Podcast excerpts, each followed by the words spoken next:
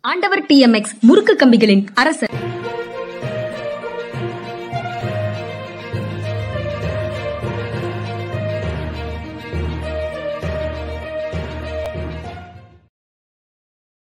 வணக்கம். இது மனிதா மனிதா நிகழ்ச்சி. அரசியல் திறனாய்வாளர் ஓய்வு பெற்ற ஐஏஎஸ் அதிகாரி திரு பாலச்சந்திரன் அவர்களை வரவேற்பதில் பெரும் மகிழ்ச்சி அடைகிறேன். வணக்கம் வணக்கம் சார். வணக்கம்ங்க வணக்கம். சார் ராகுல் காந்தி இந்திய ஒற்றுமை பயணம் நேற்று கர்நாடகாவில் முடிவடைந்தது நேற்று லாஸ்ட் நாள். அப்படியே ஆந்திராவுக்கு போயிருக்கிறாரு. கர்நாடகாவில் நேற்று அவரை வழி அனுப்புறதுக்கு இரண்டு விஷயங்கள் நடந்திருக்குது. ஒன்று அந்த ஊர்வலத்தில் அவருக்கு ஆதரவாக அவரோட நடந்து வர்றதுக்கு இந்து கடவுள்கள் வேடம் அணிந்த நண்பர்கள் வந்திருக்கிறாங்க. அவங்களோட ராமர் அனுமான் இவங்களோட அவர் நடந்து வர்ற மாதிரி அந்த காட்சி இருந்தது. அதுக்கப்புறம் இன்னொன்னு உண்மையிலேயே அவருடைய த- தளபதிகள் ரெண்டு பேரையும் கை கோர்க்க வச்சு அந்த ரெண்டு அந்த கை கோர்த்த கைகளுக்கு பின்னால அவர் நடந்து வர்றாரு டி. கே. சிவகுமாரும் சித்தராமையாவும் கை கையை கோர்த்து நடந்துட்டு இருக்கிறாங்க. அந்த ரெண்டு கைகளுக்கும் பின்னாடி அவங்க ரெண்டு பேருக்கும் நடுவுல ராகுல் காந்தி நடந்து போ நடந்து வந்தார். அந்த இரண்டு காட்சிகளும் மனதில் பதிகிற மாதிரி இருந்தது. அந்த காட்சிகள் தொடர்பாக உங்களுடைய கருத்து சார்? இல்ல இந்த கடவுள் வேஷம் போட்டவங்கலாம் வந்து உட்கார்ந்து இருந்தது வந்து ஒரு விதத்துல அது வந்து பிஜேபி கொடுக்குற பதில். நீங்க. மக்களை வந்து ஏமாத்த பாக்குறீங்க. உங்க வழியிலே போறதுன்னா சரி இவங்க எல்லாம் எனக்கும் தான் சப்போர்ட்டா இருக்காங்க. அதனால இது நல்லிஃபை ஆகுது அப்படின்னு சொல்லி. காமிக்கிற மாதிரி. அடுத்தது வந்து இவங்க ரெண்டு பேரும் சேர்ந்து இருந்தா காங்கிரஸ் உடைய வெற்றி வந்து இன்னும் அதிகமாக உறுதிப்படுத்தப்படும். அது. ராகுல் காந்தி உணர்ந்திருக்காரு. இவங்க ரெண்டு பேரும் இத்தனை நாள் அவர் கூட நடந்து வந்ததுல அது வந்து இன்னும் இறுக்கமான ச- அஹ், அணு அணுக்கமான ஒரு முடிவாக இருக்கும் அப்படின்னு சொல்லி நான் நினைக்கிறேன். அப்புறம் இந்த அந்த ரயில்ல தள்ளி விடப்பட்டு இறந்து போன கொலை செய்யப்பட்ட அந்த மாணவியினுடைய தந்தை வந்து நேற்று தற்கொலை செய்து கொண்டாருங்கிற செய்தி ரொம்ப அதிர்ச்சிகரமான செய்தியாக இருக்குது. அதாவது யாரோ ஒருவருடைய பொறுப்பற்ற தன்மை வந்து தொடர் விளைவுகளை இன்னொரு குடும்பத்துல ஏற்படுத்துது. இதே மாதிரி இன்னொரு செய்தி யூஎஸ்ல ஒரு பதினெட்டு வயதுக்கு குறைந்த சிறுவன் குறைவாக இருக்கக்கூடிய ஒரு சிறுவன் வந்து கையில துப்பாக்கி எடுத்து ரோட்ல நடந்து போனவங்களை எல்லாரையும் சரமாரியாக சுட்டார். அதுல சிலர் இறந்து போனார்கள் அப்படிங்கிறதும் ஒரு செய்தி. இந்த பொறுப்பற்ற தனம் அல்லது வேற ஏதோ ஒரு பிரச்சனை யாரோ ஒருவருக்கு இருக்கக்கூடியது பிறரை பாதிக்கக்கூடிய நிகழ்வுகளாக அது மாறி போறது ரொம்ப வருத்தமாக இருக்குது. கவலை கவலை அளிக்கக்கூடியதாக இருக்குது. அது அதற்கு எங்கே முற்றுப்புள்ளி வரும் அப்படிங்கிற கேள்வி அதுல வருது. நீங்க எப்படி பாக்குறீங்க சார்? முதல்ல அந்த தந்தை வந்து தற்கொலை பண்ணிட்டாரு. அதுக்கும் அந்த பையன் வந்து அந்த பொண்ணை கொலை பண்ணாரு. அந்த பையன் மேல வந்து இந்த சூசைடுக்கும் அபட்மெண்ட் டு சூசைடுன்னு கேஸ் போடணும். ஏன்னா அந்த பெண் இறந்ததுனால தான் அவர் தற்கொலை பண்ணார். அந்த பெண்ணுடைய இறப்புக்கு வந்து அந்த பையன் தான் காரணம். அதனால அபட்மெண்ட் டு சூசைடுன்னு போடணும். இந்த மாதிரி இதெல்லாம் இறக்கம் இல்லாமல் விசாரிக்கணும். விரைவாக விசாரணை நடந்து விரைவாக தண்டனை கொடுக்கப்பட வேண்டும். இதுல இது- அமெரிக்காவில் நீங்க சொன்னீங்க அந்த பிரச்சனை ரொம்ப நாளா இருக்கு. அது ரெண்டு காரணத்தினால இந்த பிரச்சனை வந்து இருக்கு. அவங்க வந்து துப்பாக்கி கலாச்சாரத்தோடு சென்று அமெரிக்காவை பிடித்தவர்கள்.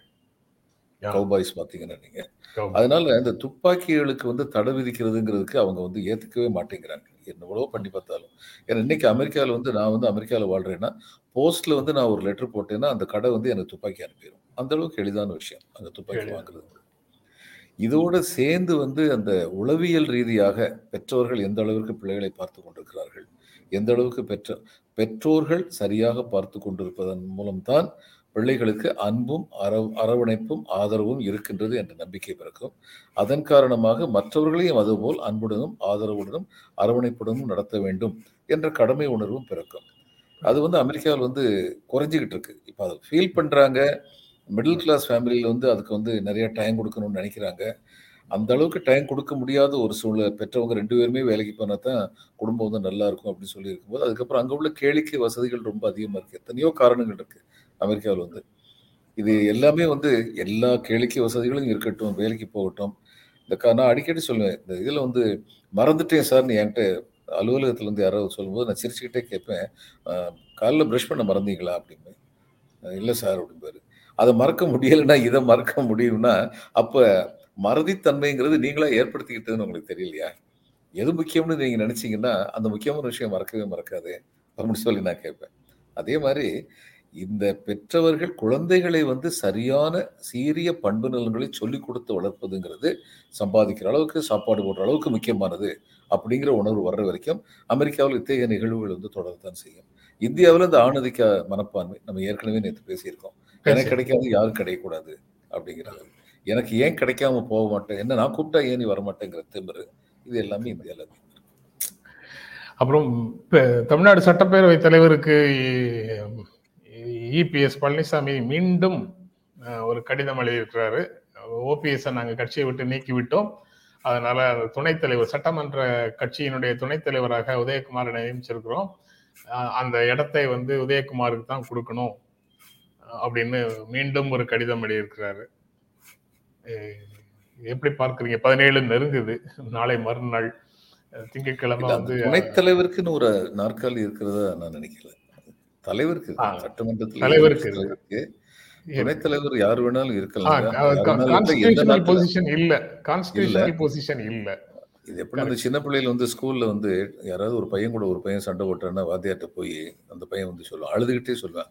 அவனை எங்க வேணாலும் உட்கார வைங்க. எனக்கு பக்கத்துல மட்டும் உட்கார வைக்காதீங்க சார் சொல்லி சொல்லுவான். அந்த அந்த மாதிரி தான் இன்னைக்கு இபிஎஸ் ஓபிஎஸ் ரிலேஷன் இருக்கு போல. அதனால இப்படி சொல்லிட்டு இருக்காரு. முதல்ல வந்து யாரு? இவங்களுடைய கடிதத்துக்கு வந்து அவர் வந்து ஒரு சீக்கிரமா முடிவெடுக்கணும்னு கேட்கறது சரியா இருக்கும். ஒருவேளை அப்படி முடிவெடுத்துட்டாருன்னா அவரே அதுக்கப்புறம் சீட்டை கொஞ்சம் மாத்தினாலும் மாற்றுவார் மாத்தாம இருந்தாலும் அதை பத்தி பெரிய பிரச்சனை ஒன்றும் கிடையாது. இந்த விஷயத்த வலுவா சொல்ல வேண்டியதில்லை. நீங்க என் கடிதத்தின் மேல் நடவடிக்கை எடுங்கிறது மட்டும் வலுவா சொன்னா போதும் நீங்க. இன்னொரு செய்தி சார். இந்த கடந்த கல்வியாண்டுல மட்டும் பிளஸ் டூ முடிச்சிட்டு அதுக்கப்புறம் கல்லூரி கல்விக்கு போகாத உயர்கல்விக்கு போகாமல் அதாவது அந்த உயர்கல்விக்கு தொடராமல் நின்றவர்கள் பத்தாயிரத்தி எழுநூத்தி இருபத்தி ஐந்து பேர்னு ஒரு தகவல் இருக்குது. அவங்க எல்லாரோடையும் தமிழ்நாடு அரசு சார்பாக பள்ளி கல்வித்துறை சார்பாக தொடர்பு கொண்டு பேசியிருக்கிறாங்க. பேசுறதுக்கு முயற்சி பண்ணியிருக்கிறாங்க. அதுல அரசு தொடர்பு கொண்டு பேசியதற்கு பிறகு ஆயிரத்தி ஐநூறு பேர் வரைக்கும் ஆயிரத்தி ஐநூத்தி முப்பத்தோரு பேர் வந்து கல்லூரியில சேர்ந்திருக்கிறாங்க. ஆறாயிரத்தி எழுநூத்தி பதினெட்டு பேர் வறுமை காரணமாக குடும்பத்தை தாங்கி நிற்க வேண்டிய பொறுப்பு காரணமாக கல்லூரி அதிக தூரத்துல இருக்கு. அஃபோர்டபிலிட்டி எங்களால் செலவழிக்க முடியாது அப்படிங்கிறது காரணமாக அப்படின்னு பல்வேறு காரணங்களுக்காக ஆறாயிரம் பேர் எங்களால் சேர முடியாது அப்படின்னு காரணத்தை சொல்லியிருக்கிறாங்க. ஒரு நாலாயிரத்தி எழுநூறு பேர் வந்து கூடுதலாக வருது ஃபிகர் அப்போ கா- நாலாயிரத்தி எழுநூறு பேர் வந்து தொடர்பு கொள்ள முடியாத நிலையில இருக்கிறாங்கன்னு சொல்றாங்க. அவங்கள எல்லாரையும் கலெக்டர்ஸ் வந்து அந்த மாவட்ட கலெக்டர்ஸ்ட நீங்க வந்து ஒரு முகாம் நடத்தி கல்வித்துறையோட சேர்ந்து ஒரு முகாம் நடத்தி அந்த விஷயத்தை சால்வ் பண்ணுங்க. எவ்வளவு பேரை சேர்க்க முடியுமோ சேருங்கன்னு சொல்லி சொல்லியிருக்கிறாங்க அரசுன்னு அந்த செய்தி சொல்லுது. எப்படி பாக்குறீங்க அந்த அணுகுமுறையை அதான் முதல்ல இந்த அணுகுமுறை வரவேற்கத்தக்கது. அதில் சந்தேகமே இல்லை. ஆனால் அதே சமயம் இன்னொன்று என்ன சொல்லணும்னா இந்த ஏற்றுச்சுரக்காய் படிப்பு அதிகமாக இருக்கு. ப்ரொஃபஷனல் இன்ஸ்டிடியூஷன்ஸ் வந்து ஜெர்மனியில் வந்து டூ தேர்டு வந்து பாலிடெக்னிக் போகிறாங்க ஸ்கூல் முடிச்சது ஒன் தேர்டு தான் அதுக்கப்புறம் மற்ற ஹையர் எஜுகேஷனுக்கு போகிறாங்க இப்போ நம்முடைய மாணவர்களுக்கு வந்து இந்த ஏழ்மையிலலாம் இருக்காங்களே அவங்களுக்கு வந்து படிக்கிறதுனா எக்ஸ்ட்ரா பர்டனாக இருக்குது அப்படின்னு பெற்றோர்கள் நினைக்கிறாங்க. இந்த மாதிரியாக நமக்கு பிளம்பர் எலக்ட்ரிசிட்டி எலக்ட்ரீஷியன் இதெல்லாம் ஆள் கிடைக்க மாட்டேங்கிறாங்க.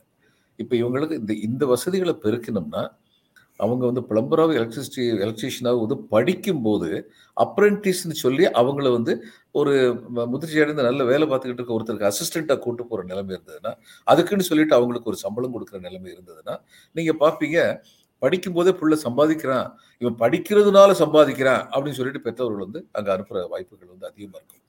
இதையும் இதையும் யோசிக்கணும். அரசு வந்து நமக்கு தொழிற்கல்விக்கு கூடங்கள் இன்னும் அதிகமான அளவில் மிக அதிகமான அளவில் துவங்கப்பட வேண்டும் அப்படிங்கிறது யோசிக்கணும். இந்த முயற்சி அரசுடைய முயற்சி நல்லா இருக்கு வரவேற்க தகுந்துன்னு சொல்ற அதே நேரத்தில் எந்த கல்வி வந்து மாணவர்களுக்கு பயனுள்ளதாக உடனடியாக பயனுள்ளதாக இருக்கும்? அதாவது இன்னொருத்தட்ட வேலை பார்க்காம செல்ஃப் எம்ப்ளாய்டாக இருக்கிறதுக்கான வாய்ப்பு வசதிகள் வாய்ப்புகள் எங்கெங்கெல்லாம் இருக்கும்? அப்படிங்கிறதையும் அரசு வந்து அதிகமாக யோசிக்கணும்னு நினைக்கிறேன். நவம்பர் பன்னெண்டாம் தேதி இமாச்சல பிரதேசத்துக்கு தேர்தல் தேர்தல் ஆணையம் அறிவிச்சிருக்குது. குஜராத் சட்டமன்ற தேர்தல் தொடர்பாக அறிவிப்பு வரல. ரெண்டாயிரத்தி பதினேழுக்கு முன்னால ரெண்டாயிரத்தி பன்னெண்டுல வரைக்கும் அந்த ஹிமாச்சல் பிரதேசம் உத்தரப்பிரதேஷ் சாரி குஜராத்துக்கும் தேர்தல் வந்து ஒரே நேரத்தில் தேர்தல் ஆணையம் அறிவித்தது. வேற வேற நாட்கள்ல நடந்திருக்குது. ஆனா ஒரே நாள்ல தேர்தல் ஆணையம் அறிவிச்சது. இந்த முறை இந்த இரண்டு முறை ரெண்டாயிரத்தி பதினேழுலையும் சரி ரெண்டாயிரத்தி இருபத்தி ரெண்டுக்கும் சரி குஜராத் தேர்தலை தள்ளி அறிவிக்கிறாங்க. இ- இன்றைக்கு சட்ட அமைச்சர்கள் மாநாடு குஜராத்தில் நடக்குது. அப்படி வேறு சில ப்ரோக்ராம்ஸ் இருக்கு. அதனால ஏதாவது கோட் ஆஃப் கான்டாக்ட் அமலுக்கு வந்து விடக்கூட அதுக்கு முன்னாடி அறிவிப்புகள் ஏதாவது செய்ய வேண்டியது இருந்ததுன்னா செய்து கொள்ளட்டும் அப்படிங்கிறதுக்கான கால அவகாசம் கொடுத்து இதை தள்ளி அறிவிக்கிறார்களா அப்படிங்கிற சந்தேகம் வந்து அரசியல் களத்துல வெளி வெளிப்படுத்தப்படுகிறது. நீங்க எப்படி பார்க்கறீங்க அந்த பிரச்சனையை? அவன் ரெண்டாயிரத்தி பதினேழுலயே அதனால தானே தாமதப்படுத்தினாங்க பிரதம மந்திரி. வாக்குறுதிகள் எல்லாம் கொடுக்கட்டும் கொடுத்த பின்னால் தேர்தலை அறிவிப்போம்னு சொல்லித்தான். இது ரொம்ப வெளிப்படை நிதர்சனமா இருந்தது. ஜனநாயகத்தின் கேடு அந்த மாதிரி தேர்தல் கமிஷன் பண்ணது மறுபடியும் அதே தான் பண்றாங்க. அது சொல்லி ஜனநாயகத்தின் தூண்களாக கருதப்படுகின்ற தேர்தல் ஆணையம் உச்சநீதிமன்றம் இவைகள் தங்களுடைய நடவடிக்கைகள் காரணமாக மக்கள் மனதில் சந்தேகத்தை எழுப்ப முடியும் என்றால் அது ஜனநாயகத்துக்கு கேடு. இன்னைக்கு இவங்க பண்றது தான் பண்றாங்க. அது ரொம்ப தப்பு. அதுக்கப்புறம் சார் எட்டு வருட சிறைக்கு பிறகு உயர்நீதிமன்றத்தில் குற்றமற்றவர் அல்லது அவருக்கு எதிரான குற்றம் நிரூபிக்கப்படவில்லை அப்படின்னு சொல்லி பேராசிரியர் சாய் பாபாவை விடுதலை செய்திருக்குது மும்பை உயர்நீதிமன்றம். அவர் ஒரு மாற்றுத்திறனாளி. அவர் தொடர்பான பல்வேறு கோரிக்கைகள் அரசிடம் சிறையில் இருக்கும்போது சிறைத்துறைக்கு அனுப்பப்பட்டன. பட் பெரும்பாலும் அந்த கோரிக்கைகள் எல்லாம் அரசு அரசு சார்பாக நிராகரிக்கப்பட்டது. நீதிமன்றத்திலேயும் அவர் தொடர்பாக பல்வேறு கோரிக்கைகள் வைக்கப்பட்டன. அதுவும் நிராகரிக்கப்பட்டது. அந்த சூழல்ல கடைசியாக இப்போ உயர்நீதிமன்றத்துல விடு- விடுதலை செய்திருக்கிறார்கள். மேல்முறையீட்டு உடனடியாக அதுக்கு தடை விதிக்கணும் அப்படின்னு மேல்முறையீட்டுக்கு போயிருக்குது அரசு. அவங்க வந்து தடை விதிக்க முடியாதுன்னு சொல்லிட்டாங்க. இன்று அவசரமாக ஒரு விசாரிக்கணும்னு அந்த கோரிக்கையை ஏற்று இன்று உச்சநீதிமன்றத்தில் விசாரணை நடக்கும் அப்படின்ற செய்தியும் அதுக்குள்ள இருக்கு. எப்படி பார்க்குறீங்க? நம்ம வழக்கமாக இங்க பேசும்போது நம்ம ஒரு விஷயத்த பேசியிருக்கிறோம். ப்ராசஸ் ஆஃப் லாவே தண்டனையாக இருக்கும்படி பார்த்து பார்த்து கொள்கிறது அரசு அப்படின்னு. இதுவும் அந்த வகையில ஒன்றா இல்லை ஏஜென்சிஸ் வந்து ப்ரூவ் பண்ண தவறிட்டாங்களா அப்படிங்கிற கேள்வி எல்லாம் அதுக்குள்ள வருது. நீங்க எப்படி பாக்குறீங்க? இந்த எட்டு வருஷத்தை அவருக்கு யாருங்க திருப்பி கொடுப்பாங்க யார் திருப்பி கொடுக்கிறது? உச்ச நீதிமன்றமும் இந்த தீர்ப்பை உறுதிப்படுத்துன்னு சொல்லுவாங்க. ஏன்னா தீர்ப்பு அந்த உயர் நீதிமன்ற தீர்ப்பு அவ்வளவு எளிதாக புறந்தள்ளிட்டு போக முடியாது. அவங்க சொல்லியிருக்காங்க யுஏபிஏ அப்ளிகேஷனே இல்லாத நேரத்துல ம். நீங்க வந்து அதுக்கப்புறம் யுஏபி அவங்க கொண்டு வரும்போது ஏன் அதை ஏத்துக்கிட்டீங்க? அதுக்கப்புறம் அதுக்கான நடைமுறையை நீங்கள் ஃபாலோ பண்ணவே இல்லையே. அப்படின்லாம் வந்து நீதிமன்றத்துக்கு வந்து கீழ்மை கீழ்மை நீதிமன்றத்துக்கு வந்து கேள்வி எழுப்பியிருக்காங்க. இது உச்ச நீதிமன்றம் அவ்வளோ எளிதாக கடந்து போக முடியாது. அதனால வந்து இவருக்கு வந்து விடுதலையாகிற வாய்ப்புகள் தான் அதிகம். அப்படி இருக்கும்போது நான் நினைக்கிறேன் இவர் வந்து வழக்கு போடலாம் அரசு மேலே. நமக்கு அந்த வசதி இல்லை வழக்கு போட்டால் சரி வருஷக்கணக்காக இழுத்தடிக்கும். இந்த மாதிரியான காரணங்கள்னால தான் பல பேர் இந்த மாதிரி வழக்கு இதெல்லாம் போகிறதில்லை இப்போ கிரிமினல் கேஸ்லேயே வந்து ஒருத்தர் வந்து குற்றமற்றவர்னு சொல்லி நிரூபிக்க விட்டு விட்டால் அதுக்கப்புறம் வந்து அவங்களுக்கு வந்து குற்றமற்ற என்ன கீழ் கீழமை நீதிமன்றத்தில் குற்றமற்ற நிரூபிக்கப்பட்டதுன்னு வைங்க. அரசு வந்து அதுக்கப்புறம் அப்பீல் செய்யலாமா இல்லைன்னா அரசு வந்து கலந்து ஆலோசிக்கும். கலந்து ஆலோசிக்கும் போது சரி இது வந்து இட் இஸ் நாட் ஒர்த் அப்பீலின்னு சொல்லி பல வழக்குகள் அரசு வந்து வேண்டாம்னு சொல்லிடுறாங்க. அப்போ அந்த வழக்குல வந்து பொய் வழக்கு போட்டது தான் அர்த்தம்? இவங்களுக்கு இதுக்கெல்லாம் வந்து வசதி இல்லைங்கிறதுனால தான் நீதிமன்றங்கள் கேள்வி முறையற்ற தன்மையில் நடந்து கொள்ள முடியும் என்ற நம்பிக்கையின் காரணமாகத்தான் இதெல்லாம் நடக்குதுன்னு நினைக்கிறேன். அது தவறு. அப்படி இருக்கக்கூடாது. அதே மாதிரி செயின்ஸ் ஃபாதர் செயினுக்கு வந்து கை நடுக்கம் இருந்தது. அவர் வந்து ஸ்ட்ரா வச்சு தண்ணி குடிக்கணும்னு சொல்லி கேட்டதுக்கு அதை எதிர்த்து காவல்துறை வந்து மனு போட்டாங்கன்னா இதை விட கேவலம் என்ன இருக்க முடியும்? எண்பது வயசுக்கு மேற்பட்ட ஒரு முதியவர். ஆமா. அவருக்கு வந்து கை நடுக்கம் இருக்கு. அதனால ஸ்ட்ரா நீ அலோவ் பண்ணுங்க ஸ்ட்ரா இந்த ஸ்ட்ரா வச்சு என்ன பயங்கரவாத அணுகுண்டியா போட போறாரு? அதை ஏத்து அவங்க வந்து கோர்ட்ல போய் நின்னாங்க. கடைசியில் ஜெயிலே தான் அவர் செத்தாரு. ட்ரீட்மெண்ட்டுக்கு அனுப்புறதுக்கு சம்மதிக்கவே மாட்டேன். மனிதாபிமானங்கிறதே இல்லாமல் வந்து இந்த அந்தமான் சிறைச்சாலையில் நான் பார்த்துருக்கேன். வெள்ளையர்கள் தங்களை மிக நாகரிகமானவர்களாக காட்டு கொண்டிருந்த கொண்டிருந்தாலும் அவர்கள் எத்தகைய காட்டு மிராண்டிகள் என்பதற்கு அந்தமான் சிறையெல்லாம் ஒரு சிறந்த எடுத்துக்காட்டு. போன இடத்துல எல்லாம் காட்டு மிராண்டித்தனமாக நடந்தால் நம்ம ஆட்சி ஆட்சியை பிடிச்சாங்க.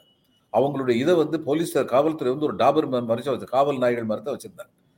அந்த மனப்பான்மை மாறுவதற்கு இன்னும் அதிக நாட்கள் தேவைப்படும்னு தோணும். இதுல வந்து உங்களுக்கு கேட்கறதுக்கு வந்து அதிசயமா இருக்கும். வேலைக்கார ஒருத்தங்க வெள்ளைக்கார அம்மா ஒருத்தங்க சுட்டு கொண்டுட்டாங்க இதுல மேற்கு வங்காளத்துல வெள்ளையர் ஆட்சியில. ஜட்ஜிக்கு வந்து கோவம் வந்துருச்சு. அவர் வந்து சொன்னாரு அது ஏதோ அவனை பிடிச்சி கே இதெல்லாம் அந்த அம்மாவுடைய அட்வொகேட் சொல்ற என்னங்க அவனை பிடிச்சி ஒரு இந்தியனை பிடிச்சி சுட்டதுக்கெல்லாம் வந்து கேஸ் போட்டுட்டு இருக்காங்க இவங்க காவல்துறையில ஜட்ஜி கோவம் வந்துருச்சு. எவ்வளவு கீழ்த்தரமா அந்த அம்மா வந்து இந்த மாதிரி சுட்டு கொண்டிருக்கா? நீங்க வந்து இதை வந்து ஒண்ணுமே இல்லைன்னு சொல்றீங்க. அதெல்லாம் கிடையாது. பத்து ரூபா ஃபைன் கட்டணும் இதான் ஜட்ஜ்மெண்ட் ஒருத்தனை கொன்னதுக்கு பத்து ரூபா ஃபைன் இப்படிதான் நடந்தது. அவங்களுடைய இதெல்லாம் வந்து. ஏ வெளியில சொன்னோம்னா சரி வெட்கக்கேடு அது அந்த நடைமுறை வந்து தொடர்ந்து இருந்தபோது நம்முடைய நீதித்துறை வந்து ஆரம்பத்துல அறுபது எழுபதுகள் வரைக்கும் நான் நினைக்கிறேன் ரொம்ப சிறப்பா வந்து செயல்பட்டாங்க ரொம்ப சிறப்பு. மற்றவங்களோட ஒப்பிட்டு பார்க்கும்போது ரொம்ப சிறப்பா செயல்பட்டாங்க நிர்வாகத்துறை அந்த அளவுக்கு அந்நியாரம் கெடுதலோடு இல்லை. நேரு காலத்துல வந்து he agreed with dissent expected people to dissent from him அப்படிப்பட்ட இது இருந்தது.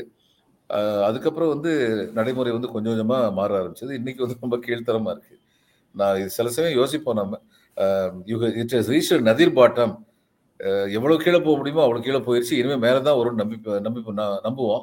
அந்நேரம் தான் ஒருத்தர் சொல்லுவார் ஏ இது நதிர் பாட்டம் இல்லைப்பா. இது பாட்டம்ல ஸ்பிட் அப்படிம்பாரு. அடியே இல்லாத குழி அப்படிம்பாரு. இன்னும் நமக்கு வந்து மனசு வந்து தொஞ்சு போகும். அது மாதிரிப்பட்ட நிலைமையில் இருக்கு.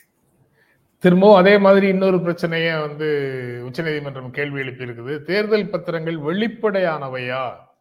அப்படின்னு ஒரு கேள்வியை முன் வச்சிருக்கிறாங்க. யாரு அந்த எலக்டோரல் பாண்ட்ஸை வாங்குறாங்க அப்படிங்கிறது வந்து வெளிப்படையாக எல்லாருக்கும் தெரியக்கூடிய நிலைமையில தான் இருக்குதா அப்படிங்கிற ஒரு கேள்வியை அவங்க முன்வைக்கிறாங்க ஆனா அரசு தரப்புல இருந்து சொல்லக்கூடியது எல்லாம் கருப்பு பணத்துல அங்க வந்து யாரும் பாண்ட் வாங்க முடியாது. எல்லாம் அக்கௌண்டன்ட் மணில தான் வாங்க முடியும் அப்படின்னு அவங்க. சொல்றாங்க. வழக்கமாக ஏதாவது ஒரு சொல்ல பிடிச்சிட்டு அரசியல் களத்துல எப்படி ஒரு தட்டையான வாதத்தை முன்வைப்பாங்களோ அதே மாதிரி அங்கேயும் போய் கருப்பு பணத்துல எடுக்க முடியாதுங்கிறதுனால எல்லாமே வெளிப்படையான பணம் தானே. வெளிப்படையாகத்தானே இருக்குது அந்த ஸ்கீம் அப்படின்னு சொல்றாங்க. உச்சநீதிமன்றம் ஸ்பெசிபிக்கா கேட்கறதே வேற. வெளிப்படைத்தன்மைங்கிறது வாங்கினவங்க கிட்ட இருக்கா? வாங்கினவங்களை நீங்க வெளியில சொல்றீங்களான்னு கேக்குது. இவங்க அக்கௌண்டன்ட் மணி தானே அக்கௌண்டன்ட் மணில தானே வாங்க முடியும்? அப்படி இருக்கும்போது அது வெளிப்படையானது தானேன்னு பதில் சொல்றாங்க. எலக்டோரல் பாண்ட்ஸ் பத்தி எப்படி சார் எடுத்துக்கிறீங்க நீங்க? இல்ல வெளிப்படைத்தன்மையே கிடையாது. அதாவது கருப்பு பணத்து மூலம் வாங்க கருப்பு பணத்தின் மூலம் பாண்டு வாங்க முடியாது. கரெக்ட் வாங்க முடியாது. கருப்பு பணத்து மூலம் பாண்டு வாங்குறதுல அவங்களுக்கு பிரயோஜனம் கிடையாது. ஏன்னா இந்த பாண்டு வாங்குறதுல அவங்களுக்கு என்ன டாக்ஸ் எக்ஸம்ஷன் இருக்குன்னு பார்க்கணும். அது கண்டிப்பா ஏதோ ஒரு ப்ரொவிஷன் இருக்கும். எனக்கு அதை பத்தி சரியா தெரியல.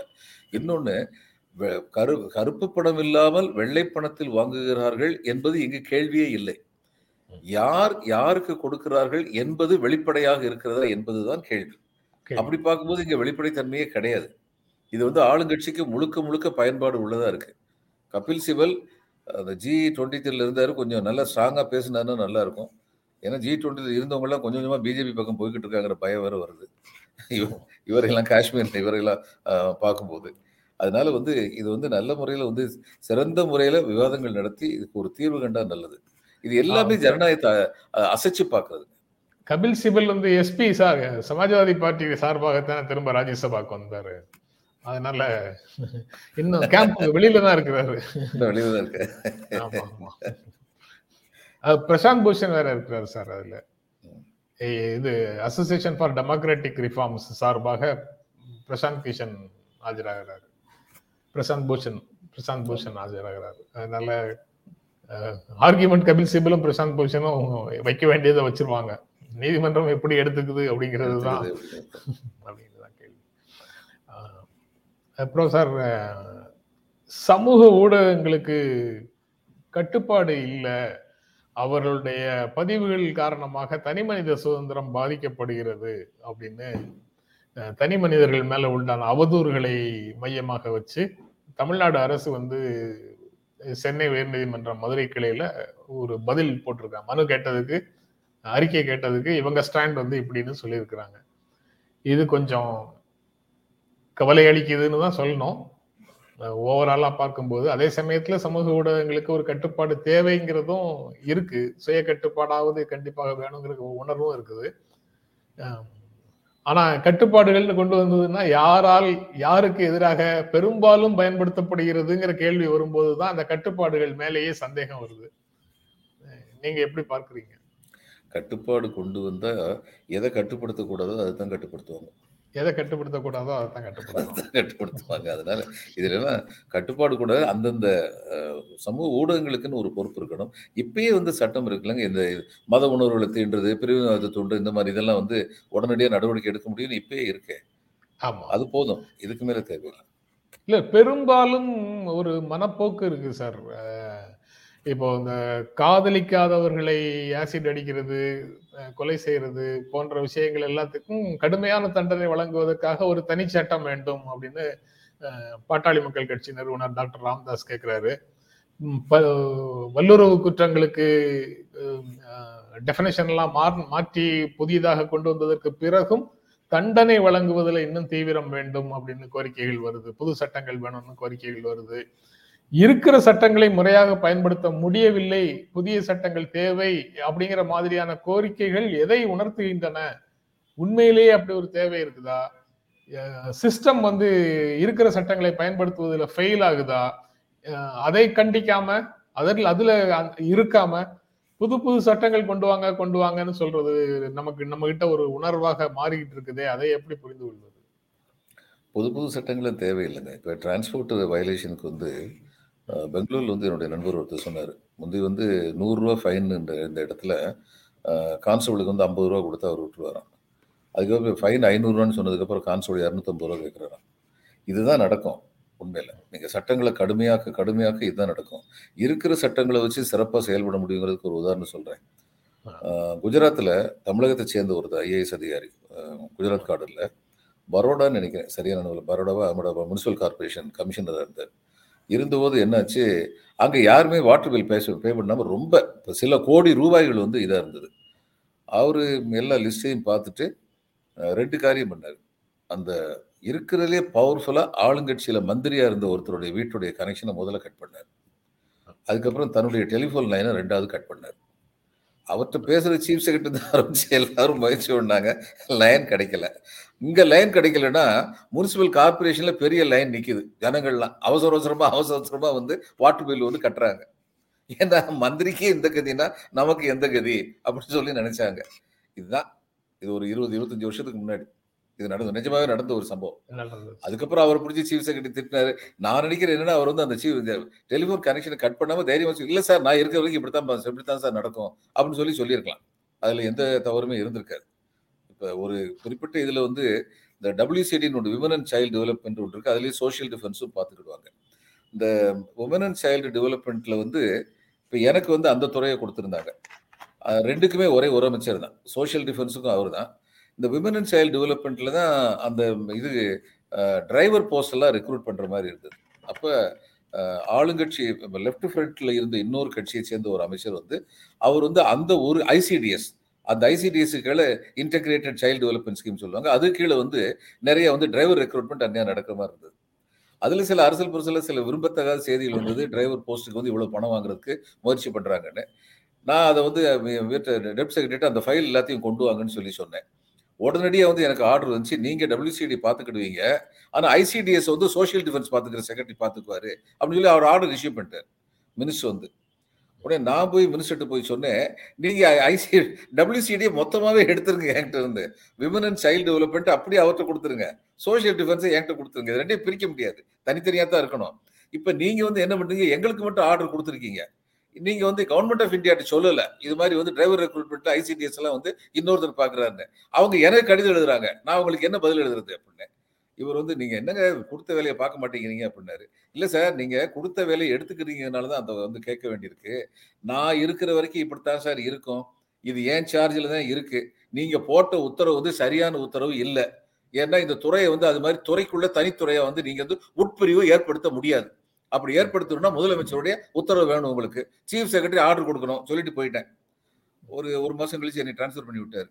அதை பத்தி நமக்கு என்ன வந்தது? அந்த ஒரு மாதத்துக்குள்ளே என்ன செய்யணுமோ அதை செஞ்சு முடிச்சிட்டோம். அதனால இதுல வந்து இது திடமான நடவடிக்கை எடுத்தா பல சமயங்களில் இருக்கிற சட்டம் தாராளமாக போதும். இதுக்கு மேலே புது சட்டங்கள் சட்டங்கள் கடுமையாக்கப்பட கடுமையாக்கப்பட தவறிழைக்கும் ஒரு நிர்வாகமோ தவறிழைக்கும் ஒரு காவல்துறையோ கடுமையாக்கப்பட்ட அந்த சட்டங்களை தங்கள் நலனுக்காக பயன்படுத்தி மக்களுக்கு இன்னும் அதிக தீங்கு விளைவிப்பார்கள் என்பதுதான் உண்மை. அவ்வளவுதான். இதுக்கு மேல சொல்றதுக்கு எதுவும் இல்லை. இதுல பேசா பொருளை பேசுவோம் அப்படின்னு சுப உதயகுமார் வந்து இன்னைக்கு ஒரு கட்டுரையை எழுதியிருக்கிறாரு. தினமணியில நடுப்பக்கத்துல அந்த எடிட்டோரியல் பேஜ்ல தினமணியில பேசா பொருள் பேசுவோம்னு உதயகுமாருடைய கட்டு- கட்டுரை வந்திருக்குது.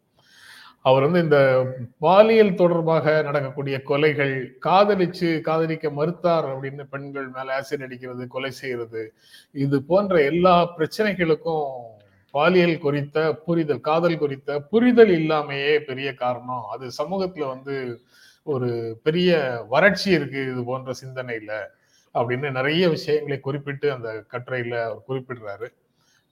நீங்க பொதுவாக எப்படி பாக்குறீங்க சார்? குறிப்பாக அவர் சொல்லியிருக்கிற விஷயங்களை பேசலாம் சார். பொதுவாக எப்படி பாக்குறீங்க இல்ல பொதுவா இது ரொம்ப தேவையான ஒரு கட்டுரை. நான் படிச்சு பார்த்தேன். ரொம்ப ஆழமான கட்டுரை. திரு. சுபகுமாரன் மிகுந்த பாராட்டுக்குரியவர்.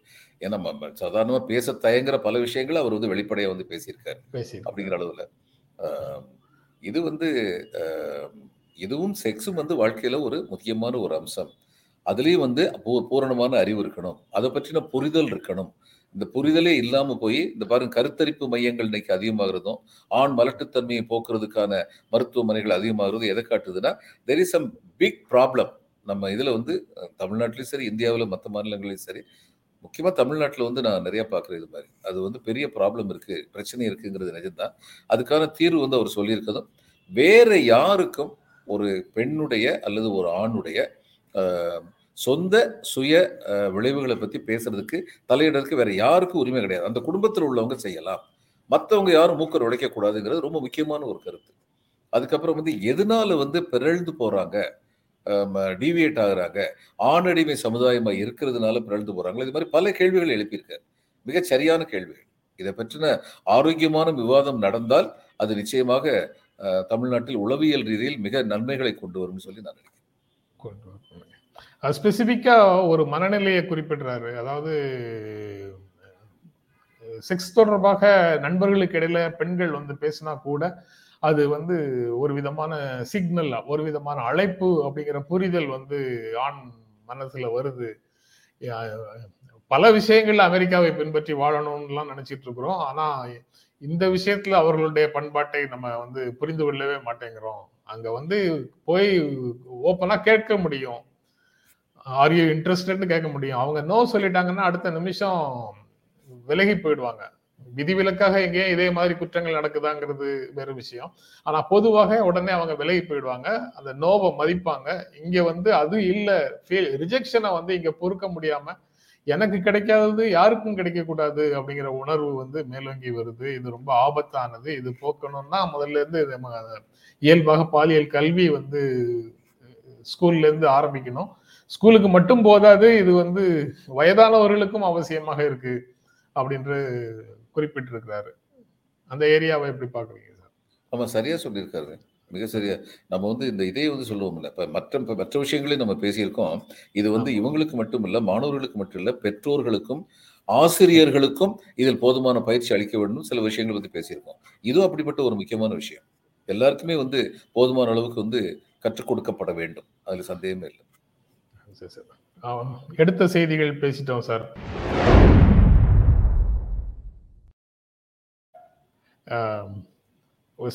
Sukumar one nine seven four அப்படிங்கிற நண்பர் வந்து சவுதி அரேபியால இருந்து ஒரு கேள்வி கேட்டிருக்கிறாரு. செம்மொழி என்றால் என்ன? எத்தனை மொழிகள் செம்மொழிகள்? அதனால் மொழிகளுக்கு என்ன நன்மை? அப்படிங்கிற கேள்வியை கேட்டிருக்காரு நீங்க தான் அந்த ஃபீல்டில் நிறைய ஆக்டிவா இருக்கீங்க ஆக்டிவிஸ்டாகவும் இருக்கீங்க நிறைய பங்களிச்சுக்கிட்டும் இருக்கிறீங்க. எனக்கு அதை பற்றி டீட்டெயில்ஸ் தெரியல. நான் ப்ரிப்பேர் பண்ணி தான் சொல்லணும். அதனால நான் சொல்லலை எதுவுமே சொல்லல சார். நீங்க உங்களுடைய பதில் மட்டும் சொல்லுங்க சார். இல்லை யுனெஸ்கோ வந்து ஆறு மொழிகளை செம்மொழிகளாக அங்கீகரிச்சிருக்குன்னு கேள்விப்பட்டிருக்கேன். ஆனால் இப்போ பொது வந்து ஏழு மொழிகளை சொல்றாங்க. உலகத்துல வந்து ஸ்காலர்ஸ்னால அறிவாய்ந்தவர்களால் அங்கீகரிக்கப்பட்ட செம்மொழிகள் ஏழுன்னு சொல்றாங்க. அதுல என்ன ஏழு என்னன்னா தமிழ் லத்தீன் கிரீக் அதுக்கப்புறம் ஹீப்ரு பெர்ஷியன் சைனீஸ் ஆறு தான். இந்த ஆறு வந்து அங்கீகரிக்கப்பட்ட மொழிகள். இந்த ஆறுல இன்னைக்கு பேசும் மொழிகளாக இருக்கிறது அப்படிங்கிறது வந்து Tamil Hebrew Greek and Chinese இந்த நாலு தான். ஹீப்ரு வந்து முதல்ல பேசாத மொழி எக்ஸ்டிங்டா இருந்ததை அவங்க வந்து தங்களுடைய இனத்திற்கான மொழியை விட்டு கொடுக்க கூடாது மொழியை மீள் உருவாக்கம் பண்ணாங்க. அது ரொம்ப பெரிய விஷயம். அதை பண்ணாங்க. இந்த செம்மொழியாக இருப்பதற்கான கிளாசிக்கல் லாங்குவேஜ்னு சொல்றது வந்து கிளாசிக்கஸ் அப்படிங்கிற லத்தீன் வார்த்தையிலிருந்து இந்த கிளாசிக் அப்படிங்கிற ஆங்கில சொல் வந்து உருவானது செம்மொழிங்கிறதுக்கு என்னென்ன தகுதிகள்லாம் இருக்குன்னு சொல்லி பார்த்தா ஆன்டிகுட்டி பழமை ஹார்மனி இணைந்திருப்பது கிளாரிட்டி தெளிவு ரெஸ்ட்ரெயின்ட் தேவையான இடங்களில் கட்டுப்பாட்டுடன் ஒரு மொழி பேசப்படுவது செரினிட்டி அப்புறம் ஐடியலிசம் அதுக்கப்புறம் வந்து யூனிவர்சாலிட்டி அதாவது பேசுறது வந்து அந்த கருத்துக்கள் வந்து தங்களுக்கு மட்டும் இல்லாமல். உலகிற்கே பொருந்துகிற அளவுக்கு இருக்க வேண்டும் அதுக்கப்புறம் ரீசன் அது சரியான லாஜிக்கோடு வந்து இருக்கணும்.